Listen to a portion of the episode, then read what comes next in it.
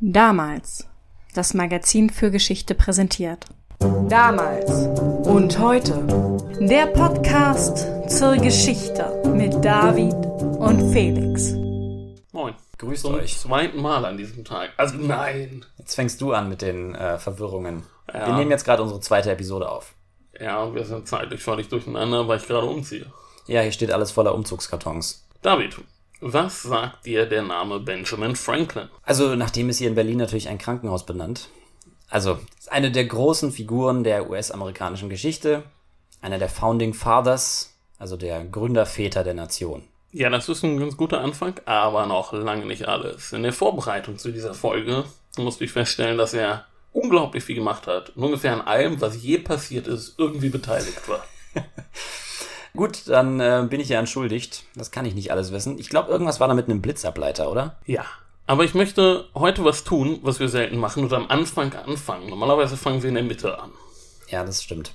Wir befinden uns an einem kalten Januarmorgen des Jahres 1706 in Boston. Nach dem dort verwendeten julianischen Kalender ist es der 6., nach dem heute gebräuchlichen gregorianischen Kalender ist es der 17.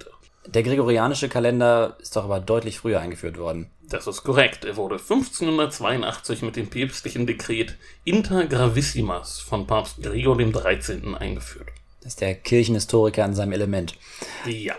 Also, die Puritaner hatten ein Problem damit, könnte ich mir vorstellen. Nee, die Engländer mochten ihn nicht. Sie konnten sich erst Mitte des 18. Jahrhunderts dazu durchringen, den papistischen Kalender einzuführen. Und da Massachusetts eine englische Kolonie war, galt da, was in England galt. Die englische Eigenbrötelei, die haben wir ja schon mal diskutiert. Ja, wir hatten ja, schon die Betonung des Unterschieds zur römischen Welt des Festlandes. Zurück zu unserem kalten Januarmorgen in Boston. An diesem Morgen wird Benjamin Franklin geboren. Er ist das achte Kind seiner Mutter Abia und das fünfzehnte seines Vaters Josiah. Hui. Der Vater ist ein Einwanderer aus dem englischen Northampton und von Beruf Kerzen- und Seifenmacher. Er hat ein kleines Geschäft und als seine erste Frau Anne nach der Geburt des siebten Kindes stirbt, muss er schnell wieder heiraten, damit die Kinder versorgt sind. Ja, das war damals so, ne? Wurde nicht monatelang getindert. Da ging es noch um wirtschaftliche Zwänge. Genau, mit der zweiten Frau, Benjamins Mutter, hat er dann noch zehn weitere Kinder. Von den insgesamt also 17 Kindern ist Benjamin das drittjüngste. Da musste er wahrscheinlich froh sein, wenn seine Eltern sich an seinen Vornamen erinnern konnten. Auf jeden Fall gab es viele Bäuche zu füllen, könnte ich mir vorstellen. Korrekt. Der Beruf des Kerzenziehers ist hart. Und Josiah musste damit irgendwie seine 17 Kinder ernähren. Es war wenig Geld da, die Familie lebte in einem kleinen Mietshaus und das einzige Vergnügen waren die Kirchbesuche am Sonntag in der South Church. Der Vater bemühte sich aber, seinen Kindern in dem Rahmen, der ihm möglich war, eine gute Bildung angedeihen zu lassen, und als er merkte, dass der kleine Benjamin einen besonders wachen und intelligenten Eindruck machte, da sah er darin ein Zeichen Gottes und beschloss ihn zum Prediger ausbilden zu lassen. Der kleine Benjamin war damit auch durchaus einverstanden, und sein Vater schickte ihn auf die lokale Lateinschule, die allgemein die Vorbereitungsschule für das lokale College war, Harvard College. Das ist das Harvard. Das ist das Harvard. Heute eine der berühmtesten Universitäten der Welt, damals eine puritanische Kaderschmiede. Wieder was gelernt. Und da landet jetzt der kleine Benjamin dann irgendwann. Oh nein, der Vater hatte sich nämlich verkalkuliert, er konnte sich die Lateinschule nicht leisten. Obwohl sein Sohn dort eine Klasse übersprang, musste er die Schule mit zwölf Jahren wieder verlassen, weil das Geld alle war. Und erstmal half er denn bei seinem Vater in der Werkstatt aus, aber Kerzenziehen war nichts für ihn. Und er probierte denn mehrere Handwerke aus und nutzte die Gelegenheit, dass sein älterer Bruder James gerade seine Lehre als Drucker abgeschlossen hatte und sich nun selbstständig machte und fing selber eine Lehre in dessen Werkstatt an. Und James war das ganz recht, so bekam er eine billige Arbeitskraft. Sehr praktisch. Am besten die Ausbeutung bleibt in der Familie. Das stimmt, aber Benjamin wusste sich zu helfen. Als Lehrling stand ihm nämlich jeden Tag eine warme Mahlzeit zu. Und nun ging Benjamin zu seinem Bruder und bot ihm an, dass er sich alleine versorgen würde, wenn James ihm die Hälfte des Kostgeldes auszahlen würde. Und James schlug sofort ein, denn er konnte ja Geld sparen, und Benjamin sparte, indem er sich nur noch von Wasser und Brot ernährte, und Zeit seines Lebens sollte er sehr stolz darauf sein, mit wie wenig Essen er auskommt und Wasser trinken zu einer Tugend erheben. Er war also ein echter Asket. In mancher Hinsicht ja. Oder der Vordenker aller Studenten, die sich in Berlin oder München ein WG-Zimmer finanzieren müssen. Oder so. Nun muss ich einiges zum Druckerhandwerk erzählen. Drucker zu sein war körperlich sehr hart. aber auch intellektuell anspruchsvoll, denn Drucker waren in aller Regel gleichzeitig Verleger und Lektoren und oft genug auch die Autoren ihrer eigenen Produkte. Also ein bisschen so wie Bloggen, nur mit harter Arbeit. genau so. Der Job hatte aber den Vorteil, dass Benjamin in Kontakt mit Leuten kam, die Bücher kauften. Und als er die dann besser kennenlernte, durfte er auch bei dem einen oder anderen in der Bibliothek stöbern und lesen. Das war so ein Job, der anstrengend war, aber auch anspruchsvoll und gut für seine Bildung. Und bald begann Benjamin selbst zu schreiben und wieder trickste er seinen Bruder aus. James begann nämlich eine eigene Zeitung zu verlegen, den New England Current. Und irgendwer schob da ständig Leserbriefe unter der Tür durch. Und zwar eine gewisse Mrs. Silence Dogood. Alias Benjamin Franklin, oder? Ja, das war ein ganz offensichtliches Pseudonym. Aber die Briefe waren witzig geschrieben und so druckte James die Briefe nicht ahnend, dass sein Bruder der Verfasser war. Aber während Benjamin denn seine Kunstfigur immer mehr ausarbeitete und aus der Kunst denn tatsächlich bald eine Kultfigur in der lokalen Presse wurde, handelte sich James Ärger ein, indem er zu offen die lokale Geistlichkeit kritisierte und es gab da einige Gerichtsprozesse. Und als James dann auch noch rausbekam, dass diese Mrs. Dogood sein Bruder Benjamin war, da kam es zu mehreren Schlägereien unter den Brüdern und Benjamin begann sich nach etwas anderem umzusehen. Welche Möglichkeiten hat er denn da gehabt? Besonders viele Drucker gab es doch wahrscheinlich noch nicht in Boston. Oder macht er sich jetzt gleich selbstständig? Oder? Er zog erstmal nach New York. Und zwar ohne seine Familie vorher zu informieren. Er haute einfach ab. Heimlich aus dem Staub gemacht. Also war der Streit wohl richtig handfest. Im Wortsinne, ja. Mhm. Und in New York brummt das Geschäft so richtig, oder? Oh nein. New York war noch ein echtes Provinznest. Und es gab nur einen einzigen Drucker in der Stadt, einen gewissen William Bradford. Und der hatte keine Stelle frei, schickte Benjamin dann aber weiter nach Philadelphia, wo sein Sohn Andrew eine Druckerei betrieb. Wo die New Yorker heute hinfahren, wenn sie sich langweilen wollen, habe ich mal gehört. Ohne je da gewesen zu sein, wohlgemerkt. Nein, soll wirklich sehr schön da sein, ne? Er ist da ja jetzt schon auch an seinem Bestimmungsort angekommen, könnte man sagen, so als zukünftiger Founding Father. Richtig, aber du greifst jetzt etwas vor. Jedenfalls reiste Benjamin jetzt in die Stadt Rockies und fand zwar keine Anstellung bei Bradford, aber er musste nicht auf Boxer umschulen, sondern bekam einen Job bei der Konkurrenz bei einem gewissen Samuel Keimer. Und Benjamin fühlte sich in Philly auch sehr wohl. Weißt du übrigens, wie die Stadt auf Deutsch übersetzt heißt? Sie hat einen sehr schönen Namen, der sich aus dem Griechischen ableitet. Nein, keine Ahnung. Es ist die Stadt der brüderlichen Liebe. Es war eine Gründung nicht der Puritaner, sondern der Quäker, einer außerordentlich pazifistischen Religionsgemeinschaft. Und der Name ist ein gutes Omen? Naja, es geht erstmal scheinbar gut weiter. Benjamin arbeitet etwas für diesen Keimer und dann kommt sein Schwager zu Besuch, der in Philly geschäftlich zu tun hat. Also einer seiner vielen Schwager, er hatte ja viele Geschwister. Und über den lernt er den Gouverneur von Pennsylvania kennen, Sir William Keith. Und der findet Gefallen an unserem jungen Drucker und rät ihm, sich selbstständig zu machen. Dafür müsste er nur nach England und sich Druckmaschinen kaufen. Er würde ihm das Geld vorschießen.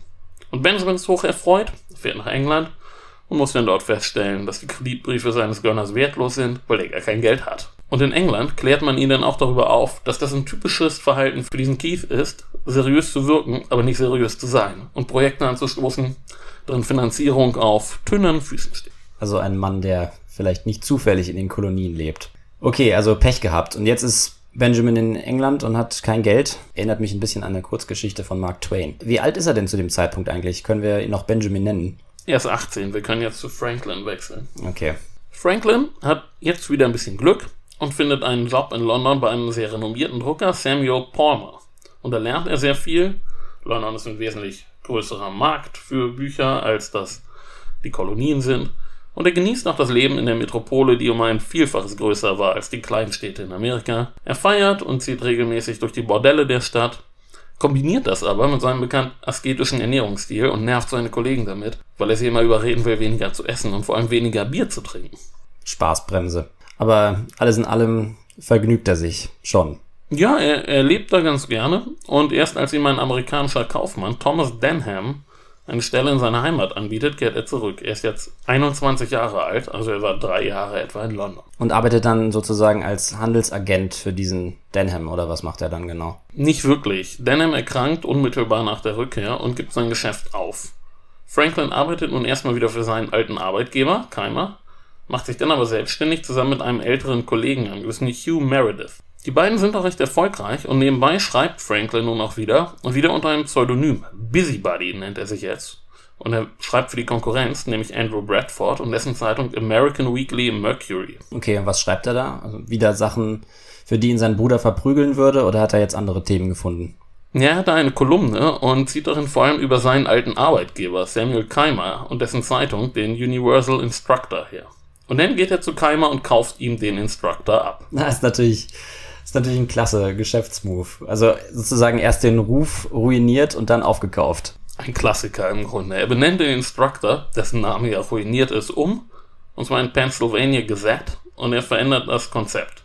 Er setzt auf Qualitätsjournalismus. Und das kommt an. Die Gazette wird schnell die erfolgreichste Zeitung der Kolonien. Und ungefähr in dieser Zeit kauft Franklin dann seinem Partner Meredith auch dessen Anteile ab und ist jetzt auf einmal alleiniger Eigentümer der wichtigsten Zeitung Nordamerikas im Alter von gerade einmal 23 Jahren. Nicht schlecht. Also kann er sich jetzt doch ein Yuppie-Leben leisten. Also mit Wasser und Brot versteht sich. Natürlich nicht. Er arbeitete weiter an sich und seiner Bildung. Er liest sehr viel und eignet sich vieles im Selbststudium an und ist der Ansicht, dass man dies auch anderen ermöglichen sollte und gründet zusammen mit einigen anderen wohlhabenden Bürgern einen Verein mit dem Zweck, die erste Leihbibliothek Amerikas aufzubauen. Also wird er jetzt auch langsam seiner späteren Rolle gerecht und tritt als Philanthrop in Erscheinung. In der Tat, er begann nun immer stärker, sich gesellschaftlich zu engagieren, immer mit dem Ziel, die Lebensqualität in seiner Heimatstadt zu verbessern. Und zunehmend nutzte er dafür auch seine Zeitung.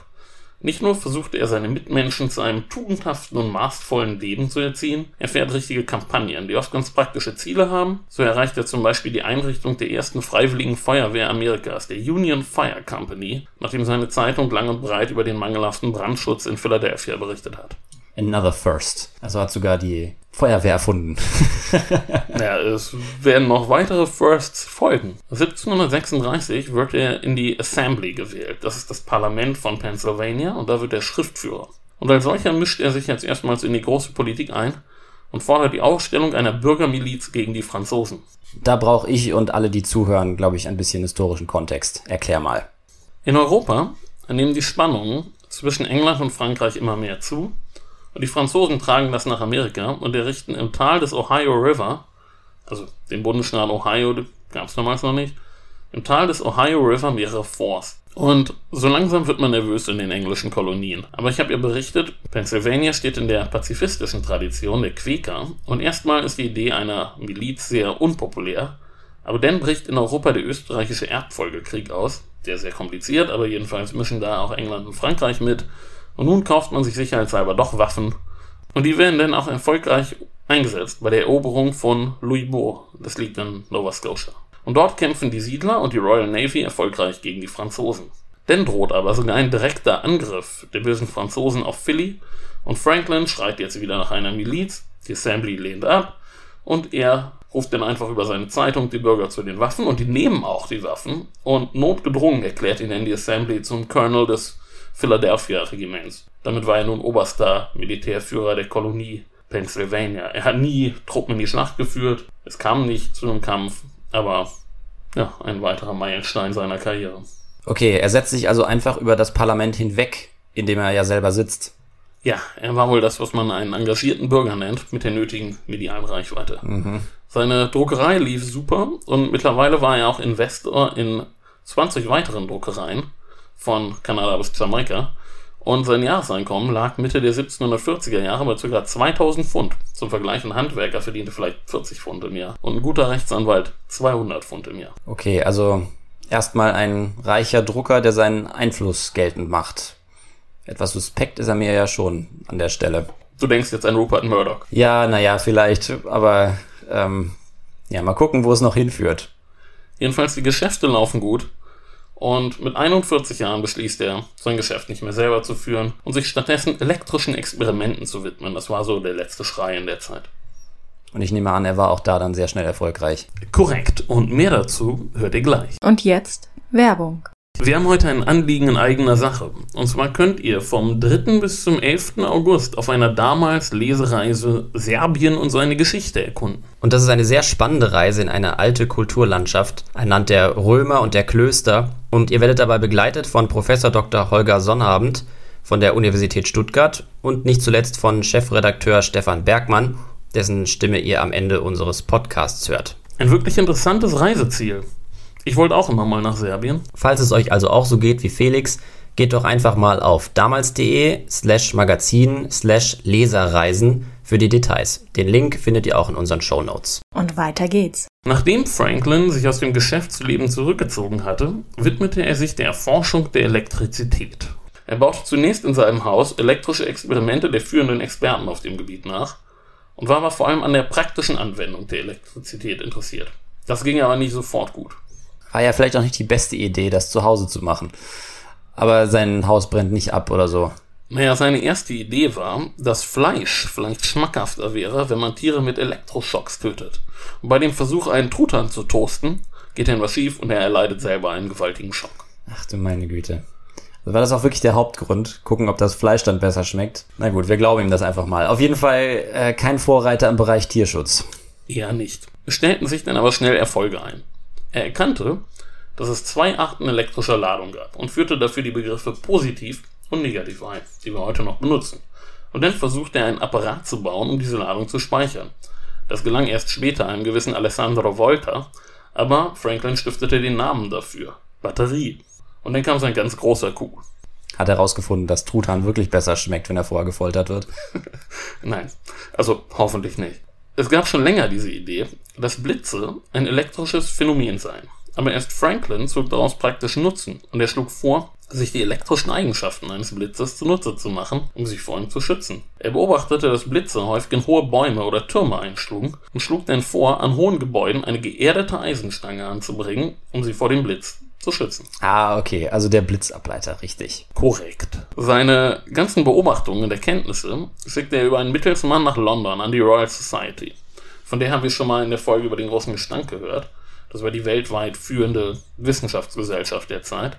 Und dort war man begeistert. Seine Briefe wurden veröffentlicht unter dem Titel Experiments and Observations on Electricity. Und das Ganze wurde dann erst auf Französisch und dann auf Deutsch übersetzt und das schlug ein wie eine Bombe. Die Royal Society verlieh ihm die höchste Auszeichnung, die Copley-Medaille in Gold. Und niemand Geringeres als Immanuel Kant bezeichnete ihn als Prometheus der neuen Zeit, der Zeus den Blitz entrissen hatte. Also ein monumentales Kompliment. Gut, also er ist jetzt schwerreicher Verleger, Erfinder der Leihbibliothek, der Freiwilligen Feuerwehr, Politiker, oberster Militärführer und jetzt auch noch Superstar der Elektrotechnik. Kommt jetzt noch was? Oh, glaube mir, wir fangen hier gerade erst an. Die besten Jahre kommen noch. ja, gut, stimmt. Ich äh, vergaß. Irgendwann kommt ja auch der politische Teil. Zunächst einmal wurde er mit Auszeichnungen überhäuft. Harvard und Yale erklärten ihn zum Magister Artium, aber Franklin, wie er war, wollte auch eine höhere Bildungseinrichtung in seiner Wahlheimat und setzte sich für die Gründung der Academy of Philadelphia ein, aus der dann später die University of Pennsylvania wurde. Und damit wenden wir uns dann tatsächlich wieder den Truthähnen ab und seinem politischen Wirken zu. In den 1750er Jahren war Franklin nicht mehr Parlamentssekretär, sondern regulärer Abgeordneter der Assembly. Seine Inhaberschaft der Pennsylvania Gazette erlaubte es ihm dabei weiterhin, seine Ideen publizistisch zu unterstützen. Und sein nächstes großes Projekt war die Einführung eines städtischen Krankenhauses, das gleichzeitig als Zentralkrankenhaus von Pennsylvania dienen sollte. natürlich war auch das das erste seiner Art. Na klar.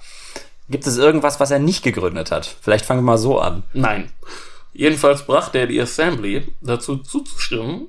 Es wurde allerdings festgelegt, dass die Hälfte der Kosten privat aufgebracht werden müssten. Nun wurden im 18. Jahrhundert amerikanische Krankenhäuser noch nicht gewinnorientiert betrieben und es gab keine Investoren oder sowas. Nein, Franklin startete eine Sammelaktion unter den Bürgern der Stadt und die war sehr erfolgreich und das Krankenhaus wurde gebaut. Ja, es gab da eben auch mal andere Zeiten, in denen noch nicht irgendwelche Heuschrecken-Hedgefonds das amerikanische Gesundheitssystem kontrolliert haben. Schön mal ein Beispiel zu hören und von einem der Founders auch noch. Nicht wahr?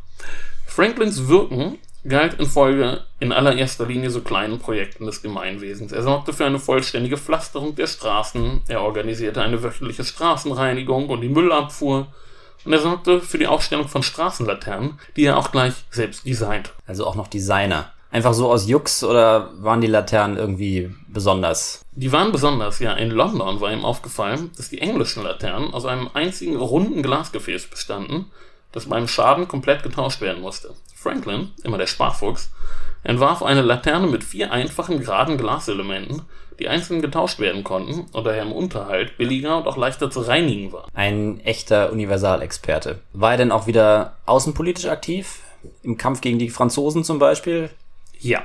Franklin nahm 1754 an einem Kongress der Neuengland-Kolonien und der verbündeten Irokesen teil und schlug eine gemeinsame Verteidigungspolitik vor. Sein sogenannter Albany Plan of Union scheiterte denn aber am Einspruch der englischen Krone, der war die Sache nicht ganz geheuer.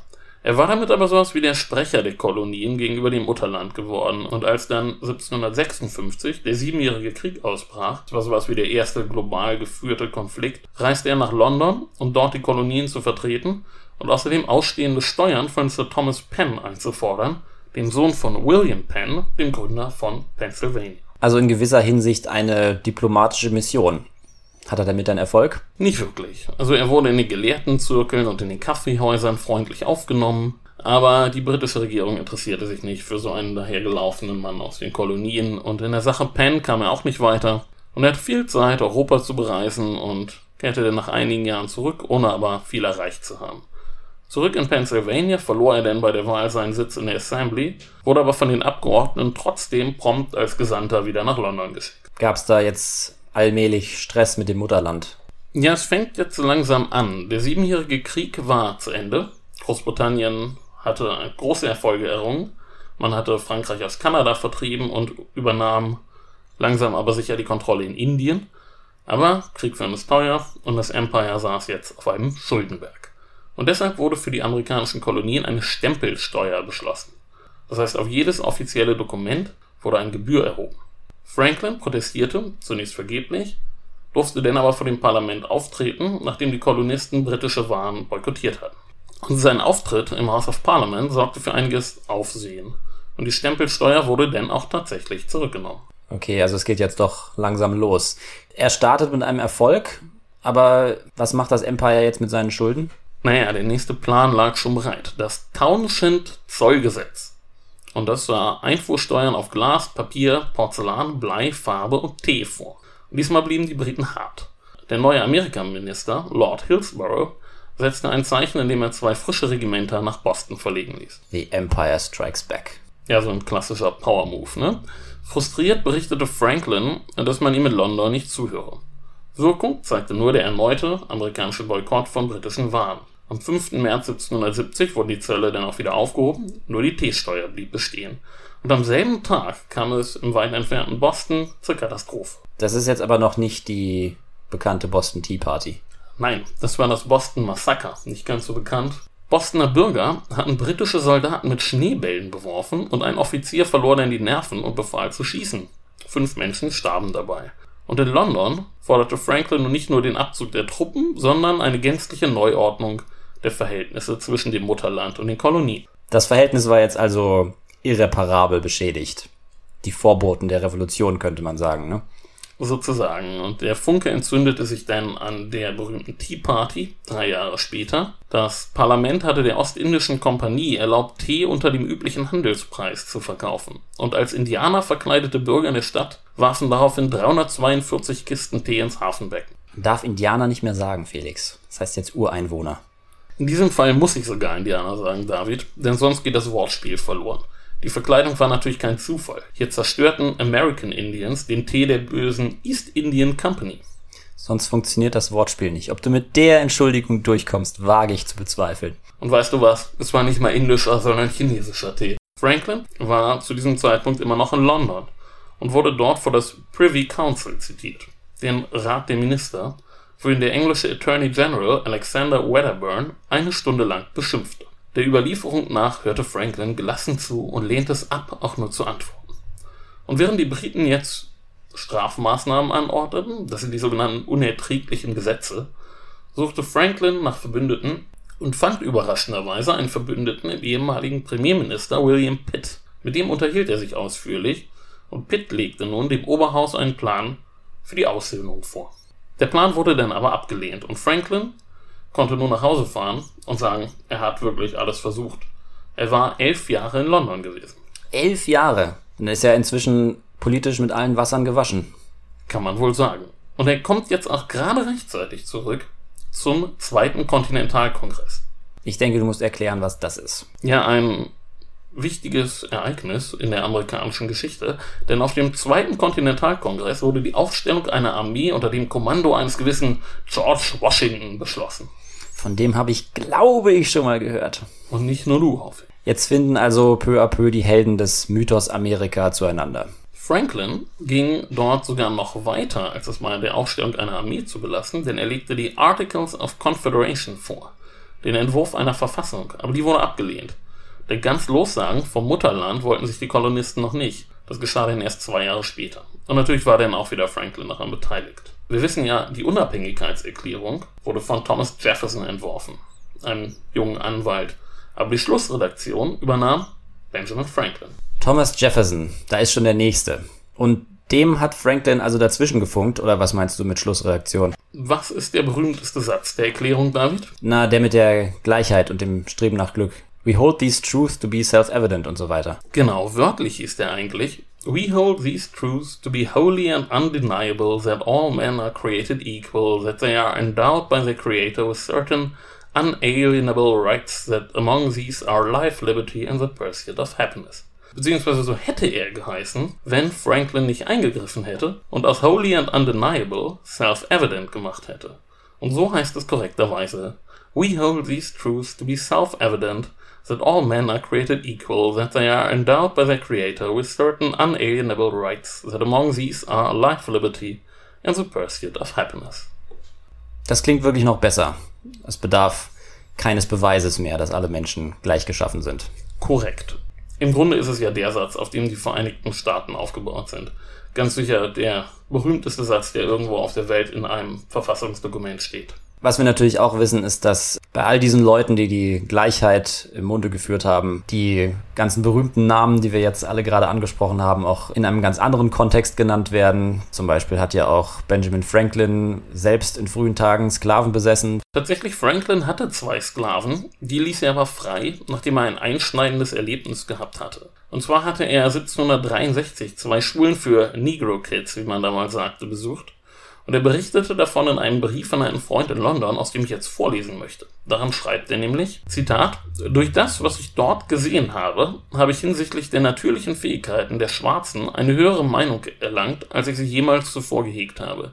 Ihre Auffassungsgabe ist genauso schnell und ihr Gedächtnis ebenso gut und ihre Gelehrigkeit in jeder Hinsicht ebenbürtig zu weißen Kindern. Zitat Ende. Und in Folge zeigt er sich tatsächlich als engagierter Kämpfer gegen den Rassismus und die Sklaverei in den Südstaaten, auch wenn er damit nicht immer durchdringen konnte. Er versuchte sogar, in die spätere Verfassung denn einen entsprechenden Paragraphen aufnehmen zu lassen, aber das gelang ihm eben nicht. Aber wir haben jetzt vorgegriffen. Erstmal fuhr er nach Frankreich, um jetzt die Franzosen die er ja vorher noch bekämpft hatte, nicht zu vergessen, zu motivieren, beim Kampf gegen den alten Feind, die Engländer, mitzumachen, die er vorher noch unterstützt hatte. Aber das gelingt ihm jetzt auch und es wird ein Bündnis abgeschlossen, das dann mit kriegsentscheidend werden wird. Und ganz nebenbei rekrutiert er in Paris den preußischen Offizier Friedrich Wilhelm von Steuben und er übernimmt dann die Ausbildung von Washingtons Truppen. Okay, also er kämpft nicht selber, sondern ist wieder auf diplomatischem Parkett unterwegs. Genau. Und als sich dann die britische Niederlage abzeichnete, war er immer noch in Paris und führte dort Geheimverhandlungen für einen Friedensvertrag mit einem schottischen Kaufmann, Richard Oswald, der als so eine Art inoffizieller Agent der britischen Krone auftrat. Warum war das geheim? Naja, es war für die Amerikaner sehr wichtig, eigenständig und als gleichberechtigter Partner mit Großbritannien zu verhandeln und nicht als Anhängsel der Franzosen. Verstehe. Der Vertrag wurde dann in einem Pariser Hotel unterzeichnet und anschließend musste Franklin dann zum französischen Außenminister gehen und ihn davon in Kenntnis setzen und Abbitte leisten. Denn das war natürlich ein diplomatisches No-Go, in der Hauptstadt Frankreichs heimlich einen Vertrag mit einem Drittland auszuhandeln und auch noch zu unterschreiben. Ja klar, das macht man nicht. Die Entschuldigung wurde angenommen und Franklin blieb noch eine Weile in Europa, ehe er 1785 im Alter von mittlerweile 79 Jahren in die Vereinigten Staaten zurückkehrte, die nun auch offiziell so heißen. Okay. Und er wurde sicher begeistert empfangen und konnte passend zum sich nähernden Ende unserer Podcast-Folge mit Stolz auf sein langes Leben zurückblicken. Moment. Also er wurde begeistert empfangen, aber er war immer noch nicht fertig. Denn als 1787 in Philly der Verfassungskonvent zusammentrat, war er natürlich mit dabei und arbeitete an der Constitution mit, als ältestes Mitglied dieses Verfassungskonventes. Richtig, genau. Ganz besonders wichtig. Und damit ist er der einzige Gründervater, der alle vier Gründungsdokumente unterzeichnet hat. Die Unabhängigkeitserklärung, den Bündnisvertrag mit Frankreich, den Friedensvertrag mit Großbritannien und die Unionsverfassung. Im Grunde ist er also der Gründervater. Ja, im Grunde schon. Und er ist auch sowas wie der Prototyp des erfolgreichen Amerikaners bis auf den heutigen Tag. Denn er kam aus der Unterschicht, ist emporgestiegen, reich geworden und hat dann großes gesellschaftliches Engagement bewiesen. Und nach seinem Tod avancierte er dann zum Idol auch der europäischen Aufklärer im 19. Jahrhundert. Wir haben ja über die Demokratiebewegung in Europa in der Folge über Georges Sand gesprochen. Und Erst später wurde ein wenig Kritik an ihm laut. Vor allem war es der große Soziologe Max Weber. Der störte sich aber weniger an den politischen Wirken von Franklin als mehr an seinem asketischen Getue und dieser unangenehmen Kombination aus Protestantismus und Kapitalismus. Er hielt ihn für eine ganz schöne Spaßbremse. das haben wir heute auch schon etabliert. Ein wenig recht hatte er wohl damit, ja. Aber alles in allem gilt Franklin bis heute schon als überragende Gestalt der amerikanischen Geschichte und er kombiniert eben diesen Ethos von freiem und eigenverantwortlichen Handeln mit einer strengen Ausrichtung auf das Gemeinwohl. Und bis heute ist das ein Stück weit das Ideal der amerikanischen Zivilgesellschaft. Er ist quasi der Prototyp des guten Amerikaners. Oder war es zumindest mal. Naja, diese Idee, dass der Individualismus und der Liberalismus zu weit gegangen sind und es wieder eine stärkere Ausrichtung auf Werte wie Gemeinschaft und Solidarität geben sollte, es gibt schon Stimmen, die das dieser Tage wieder fordern. Und dazu vielleicht noch ein Hinweis. Der neue Präsident der Vereinigten Staaten, Joe Biden, ließ bei seinem Amtsantritt ein Porträt von Benjamin Franklin im Oval Office aufhängen. Unter Trump hing da noch ein Bild von Andrew Jackson. Benjamin Franklin ist also auf fast jedem Bild vom Oval Office zu sehen, was wir dieser Tage in den Medien sehen. Er hängt rechts vom Schreibtisch. Wenn man den Schreibtisch frontal betrachtet, einfach mal drauf achten. Ja, das ist ja auch ganz sicher ein Zeichen, das Biden damit setzen will, denn solche Dinge geschehen natürlich nie aus Lust und Laune. Also wir können eine Politik im Sinne von Benjamin Franklin erwarten, vielleicht eine Restauration im guten Sinne. Oder ein Krieg gegen England. also er ist jedenfalls kein Fan von Brexit, das hat er ja schon gesagt. Aber ich wage mal zu vermuten, dass Joe Biden damit ganz konkret vor allem darauf hinweisen wollte, dass er eine Politik anstrebt, die sich stärker an den Wissenschaften orientiert. Denn Franklin war ja nun mal gleichzeitig Politiker und Wissenschaftler. Aber das ist nur meine Vermutung. Ja, das klingt einleuchtend. Ähm, hoffen wir mal, dass kein Truthahn zu Schaden kommt. Also, erheben wir unsere Wassergläser für einen Toast auf Benjamin Franklin. Prost. Prost. Damit ist die US History Lesson für heute vorbei und wir wenden uns dem Damalsheft zu. Wir überlassen das Wort dazu Stefan Bergmann, von dem ihr schon in der letzten Folge gehört habt. Daraus hört er jetzt nochmal einen Ausschnitt. Diesmal geht es um die Phönizier, Händler aus einer Reihe von Stadtstaaten entlang der Ostküste des Mittelmeers, der sogenannten Levante. Diesen Stadtstaaten, wichtige darunter sind zum Beispiel Tyros, Sidon oder Byblos, gelang es seit etwa 1200 vor Christus für mehrere Jahrhunderte der mediterranen Welt ihren Stempel aufzudrücken. Als Hersteller begehrter Luxusgüter, als unternehmungslustige Kaufleute oder eben als kühne Seefahrer. Das ist die eine Seite. Andererseits war besonders an ihnen, dass sie keine militärische Hegemonie anstrebten. Letztlich setzten die Phönizier auf die Macht des Handels. Die Mutterstädte in der Levante hielten sich trotz mancher bitterer Rückschläge, da ging es zum Beispiel um Zerstörung einzelner Städte, unter den Oberherrschaften, die kamen und gingen und arrangierten sich mit diesen Mächtigen zum beiderseitigen Vorteil. Es bleibt jetzt nur darauf zu verweisen, wo ihr uns in den sozialen Medien folgen könnt. Wir sind bei Instagram, Facebook, Twitter. Schickt uns gerne Nachrichten, wir freuen uns über Feedback über Korrekturen, Hinweise, Ergänzungen. Wir bringen die denn auch gerne in den Podcast ein. Und abonniert uns, wo immer ihr das könnt. Und bei Apple Podcast könnt ihr uns Sterne geben. Ja, ansonsten hören wir uns wieder in zwei Wochen. Macht's gut, bis dann. Ciao.